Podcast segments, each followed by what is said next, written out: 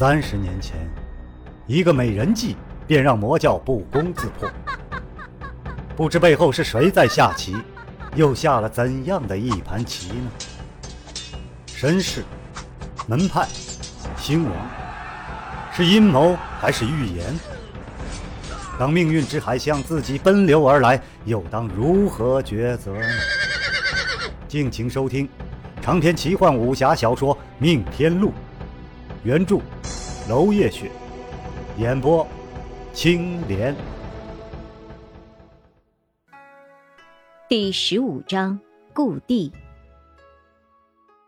突然，前方人群涌动，道路一开，一位身着重孝的公子。腰佩名剑，在众人的簇拥之下出现在了眼前。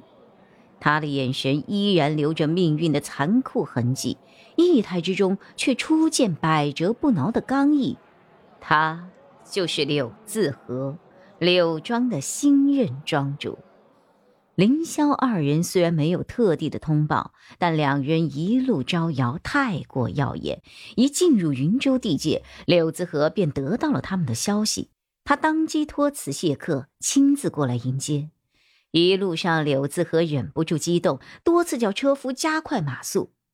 柳庄多亏萧凌二人之力才得以保存，便是千恩万谢也不为过。何况江湖传言，萧剑尘又做了几桩大事。他自坐镇柳庄之后，再无缘江湖闯荡，徒有羡慕之情。这次说什么也得把萧凌二人请回家，听听他们的故事，喜便同喜，悲也同悲，聊他个三天三夜。刘大哥，萧剑尘眉开眼笑，兴奋地奔了过去。别时沧桑，来归春生。春风过处，柳庄的万千秃条纷纷绽出了生机。遥望一团团绿色的烟雾，花红而明，柳绿而暗。昔日辉煌满目，如今却生意盎然。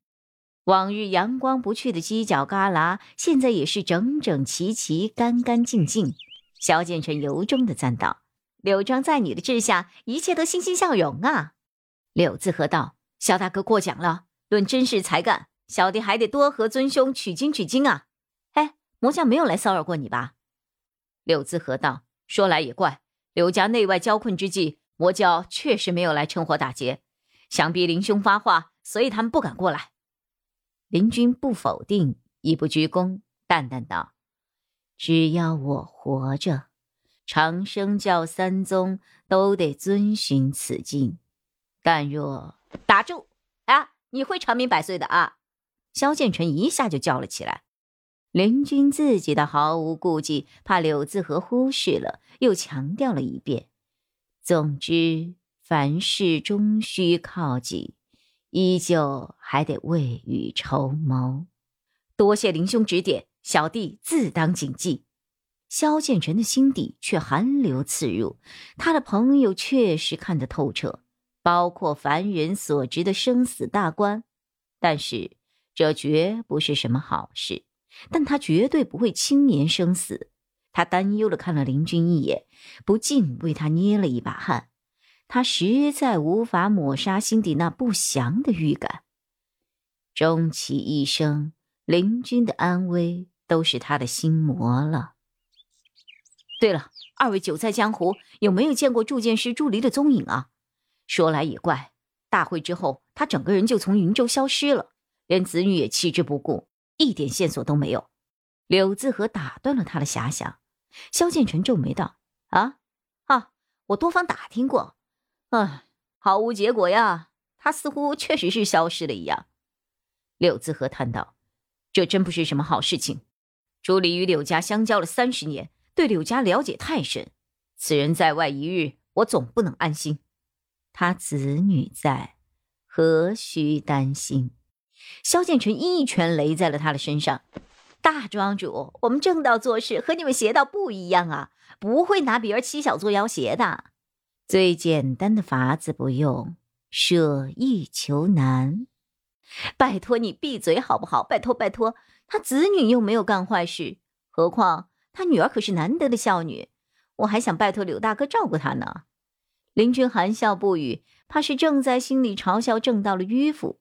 良久方道：“既然如此，我帮你们问吧。”萧建成兴奋的一把拦住他，得意的：“嘿嘿，我就知道你会帮忙的啊！打一巴掌给一个糖，他还流畅自然的很呢。这厚脸皮莫过于萧二了。”林君微微斜目，一脸鄙视，却又对他无可奈何。柳自和只能装作没有看见，可突然想到了一件事，脸色倏地严肃道：“对了，有件事你们要小心，木子爷不日将到云州。”“不会吧？我还以为我们早早把他甩在了杭州呢。”柳自和面色一变，木子爷当日仗势凌人的压迫感近在眼前，他沉声道：“他敢追踪你们，要我插手吗？”萧建成大笑，按住他：“哈哈哈哈不要紧，不要紧，反正我们又没有做什么见不得人的事。”他爱跟就跟，就怕他跟不上。一如既往，天大的困难也随意的很，轻轻一笑便化解了朋友们的压力和担忧。